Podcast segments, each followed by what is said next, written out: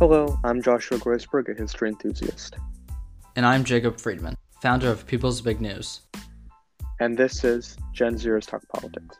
This is where two members of the next generation of American adults talk about what's going on in the world.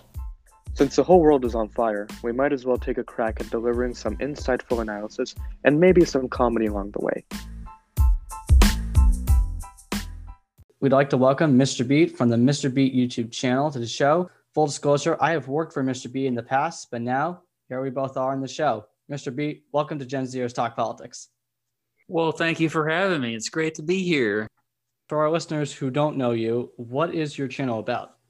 Well, it's it's a social studies channel, so that's a pretty broad range. And so I would say like to make it more narrow, my specialties are American political history uh, and geography, because I have this compared series that, that's pretty uh, successful compared to some of my other just straight history videos. Although sometimes I dabble with just random stuff, like I'll occasionally just do a psychology video or economics video for the heck of it but yeah, it's generally social studies. But I'm kind of known as the president guy on on YouTube now at this point.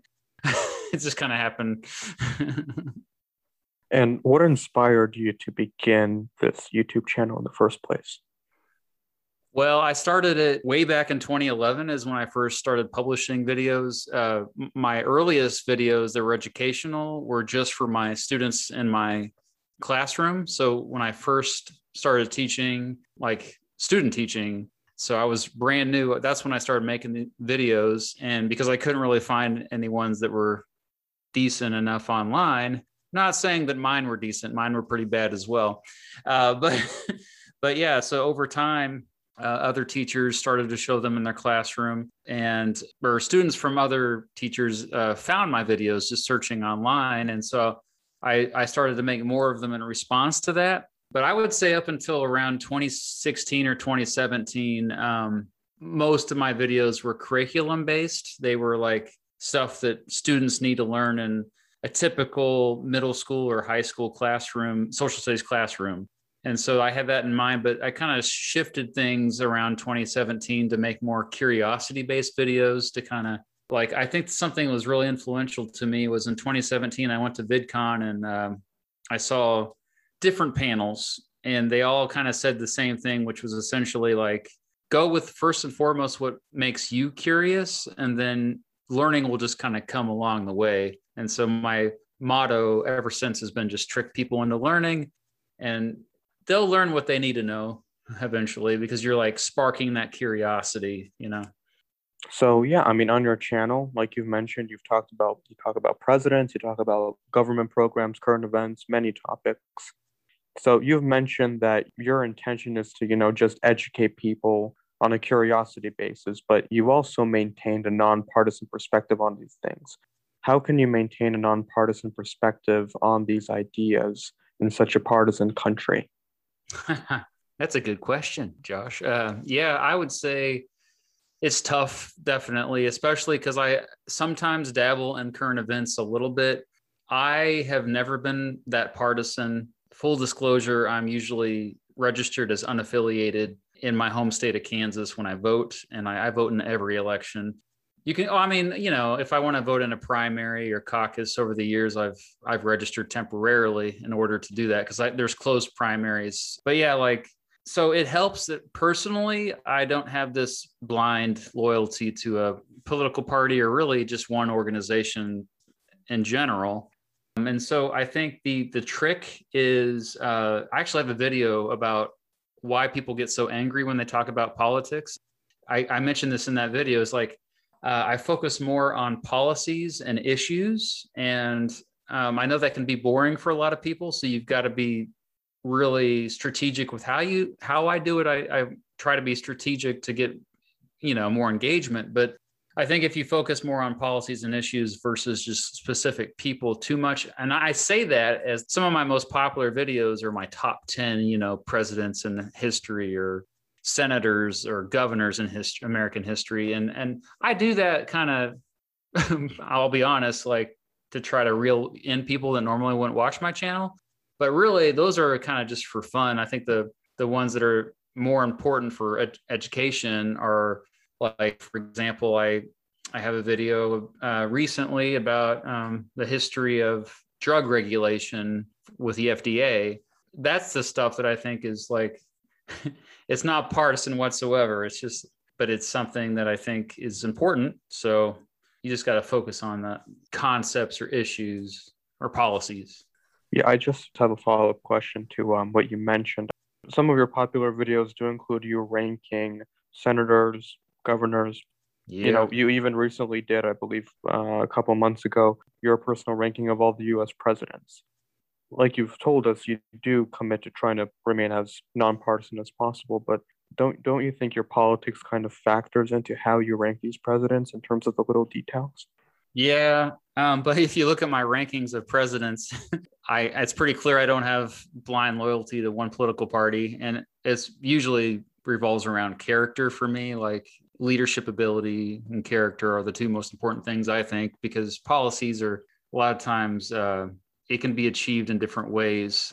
Yeah, like my politics. Oh, I mean, it's just like people that comment on my channel. They'll say, "Well, you're biased," and I'm like, "Yeah, I am."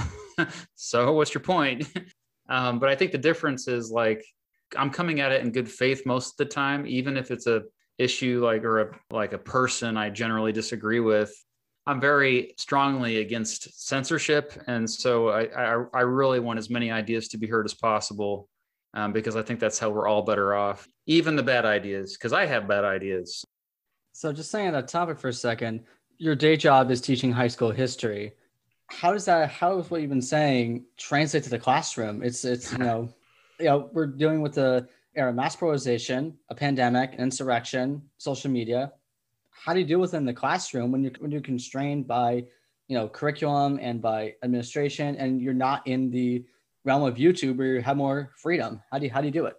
Well, I do have a captive audience in the classroom. They they don't choose to be there like they do with my YouTube channel. They have to be there, and so I'm very sensitive to different perspectives. Um, I would say my school where I, I teach is it's a fairly conservative school overall, like the the demographics, and it's a smaller town not outside of Kansas City. I think what I do constantly is I play devil's advocate. So like a lot of my students, they have no idea where I stand politically, and it's great. Like it's funny how a lot of them think they have me figured out. And this is the same thing online, actually. Sometimes I've noticed some people kind of get it. But I think part of the reason is I, I avoid labels on myself. And I think that helps as well because, like, if I'm always like questioning even my own beliefs, like, for I'll just give you a quick example. When Barack Obama was president for eight years, you know, I, I found myself gravitating more to the right end of the political spectrum that's kind of the contrarianism, I guess. I don't want to ever be too comfortable with my own beliefs. Uh, whereas in the George W. Bush administration, I was to the left before that. And then once Trump becomes president, oh, I'm going back to the left as well. Um, and now that Biden's president, I find myself like, you know, being more open to criticism to him. And so uh, I think that's healthy, honestly it kind of goes back to the what we were saying earlier blind loyalty to one group. You shouldn't have blind loyalty to even ideas. So don't marry your ideas. Just constantly evolve. I kind of want to actually uh, piggyback off of jacob's question a little bit. So critical race theory has actually been banned in multiple states as you know um, you're an educator. Uh, you educate both in the classroom and on your YouTube channel. So, how do you think our country should go about educating our youth on the darker aspects of American history? Well, I think we should tell them the truth.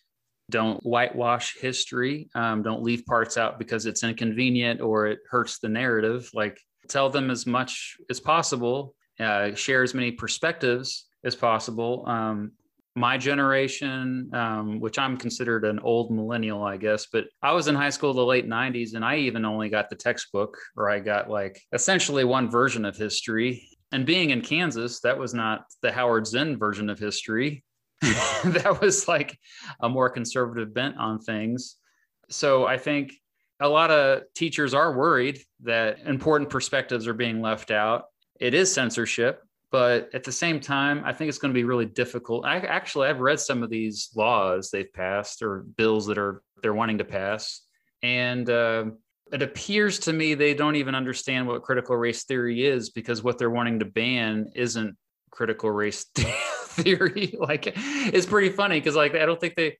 I think what they're trying to ban, they, what they're trying to promote generally is uh, color blindness. Like, don't even bring up race is what they're trying to do. Which uh, maybe that that would be fine someday, but uh, I don't think we're ready for that yet because we're not at a post-racial society yet. So uh, clearly, uh, so yeah, like um, I'm not worried about all these new laws. Like it's just something else they're trying to do to censor, and and, and you know curriculums aren't going to really be changing that much because you can't ignore these things. You know, you can't just ignore slavery and the legacy of it and the legacy of Jim Crow and all this. So, moving on, a specialty for you is presidential elections. In fact, you actually wrote a book on them. Um, the 2020 election, as you know, is unique in the sense that the losing candidate never conceded. Even Tilden ultimately conceded in the highly contested election of 1876. So, what do you believe will be the long term impact in future elections of Donald Trump's denial of the results? I think it's more of a blip. Uh, I mean, even these copycats of uh, Trump, uh, you know, like DeSantis in Florida, like you can tell he tries to be, he's like a Trump wannabe, but he's also like just a better person. Like, you know, it's, he's not a, it's pretty clear he's not a narcissist, I guess that helps. And so there's a certain point where human beings just kind of have a little bit of empathy and really pragmatism, like being pragmatic, because I think um, so many times Trump has shot himself in the foot. You know, if he would have just, uh, conceded, maybe his agenda would be stronger now. You know, like he really turned uh, off a lot, a big segment of the. I actually, in my own community, I know people that voted for Trump, and even in 2020, and then after the the insurrection, they told me they regretted voting for him again um, because of the insurrection and because of him refusing to concede. So I think future politicians are going to learn from that. I, I hope, but I think they uh, this will be something that is goes down as a rare thing. Now that said, there's going to be there's still going to be ordinary people that are no matter what saying uh, calling election fraud. So we're going to still have to deal with a certain percentage of the population doing that. But yeah, I'm thinking I'm hoping anyway our leaders are are not going to be doing what he did. Um, our generation, Gen Z, we're going to be facing a lot of problems. Um, we're, we're coming of age. We're facing massive economic upheaval, the pandemic, artificial climate change, you name it. You teach kids every day.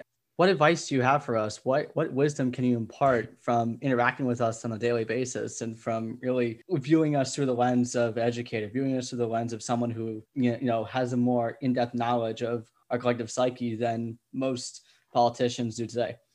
I can only be optimistic when I think about your generation. I think that, um, like I was just telling another teacher this uh, back in May, that the kids I teach now compared to when I start, first started teaching are nicer uh, and more empathetic, more aware of what's going on in the world, you know. And I think a big part of that is the good part of social media, which people tend to forget, which is uh, we're more connected than ever. Now more than ever, we have people in one country that are friends with people in different countries. We have people that previously were completely isolated from other parts of the world now are connected and I think that's that's your generation and so you kind of have that advantage now. And so I think going forward we're going to those problems you mentioned, like climate change and rising income inequality, that's even worse than it was in the Gilded Age, uh, and all these other things, um, I think they will get resolved. I really think in the next 20 to 30 years, we're going to see a lot of that stuff resolved. Now, a lot of the the like social issues already, you're even seeing people like uh, on the right end of the, the spectrum who have uh, led by Gen, Gen Z that are rejecting these old cultural issues. Great example is gay marriage. Um, this is something that when I was in high school, if you were on the right end of the political spectrum, generally you were against gay marriage. Whereas flash forward to today, and pretty much every Gen Z conservative out there, there's a there's there are some exceptions I, have come across them, but generally are pro gay marriage. So that's just one example. And I think uh, marijuana is another example too. Like Massachusetts it's legal, right? I'm pretty sure. Yeah, pretty much. Yeah, Kansas just will be the last legalized one. yeah, Kansas will be the last one. But yeah, it's it's crazy. 2012 was Colorado when they first voted to legalize it, and so less than 10 years ago. So, uh, and and of course, it was younger people that led the charge with that too, that came out to vote on that specific issue. So, um, so certain things are already changing. Is I guess my point. So that's all the questions we have. And to wrap up, is there anything else you'd like to tell our listeners? Anything you want to promote? Anything last words of wisdom? Well, I think you you two do a great job. Like I was telling Mrs. Beat when I lis- listened to your podcast, I was just like, man, imagine if I was in like at, at where they were when I was their age, like where I'd be today. Because I think about that. Like I was an idiot when I was 18 years old. I was like, uh, and part of it was I was I had a pretty sheltered upbringing, and but I feel like I'm constantly like I, I feel more connected with younger folks, obviously because I teach younger folks, but also like because they um just I want to be inspired, and I feel like uh, I'm not getting that from people my age and older. I'm not getting like much reform mindedness, I guess, if that makes sense. Like like the world can be better, um, and it seems like you once you reach reach a certain age, all of a sudden, and usually it coincides with like economic stability. By the way, like oh, I've come, I've got to a point in my life where I own a house. I have a retirement portfolio. So now I can be like, uh, the world's fine the way it is. So maybe I'll end with this. Like you you guys and everyone your age, your whole generation, stay this way. Like like even when you're 80 years old, like the world needs to keep uh, moving forward. Um, so don't lose that fire.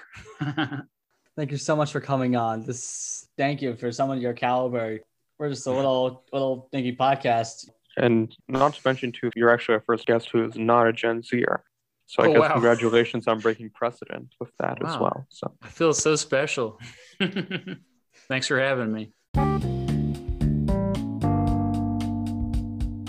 And that concludes this episode of Gen Zers Talk Politics. Be sure to join our Discord server, follow us on Instagram at Gen Zers Talk Politics, and on Twitter at Gen Zers Talk Poly with an I, and add or email us to ask your burning questions. thanks for joining us, and we hope to see you next time.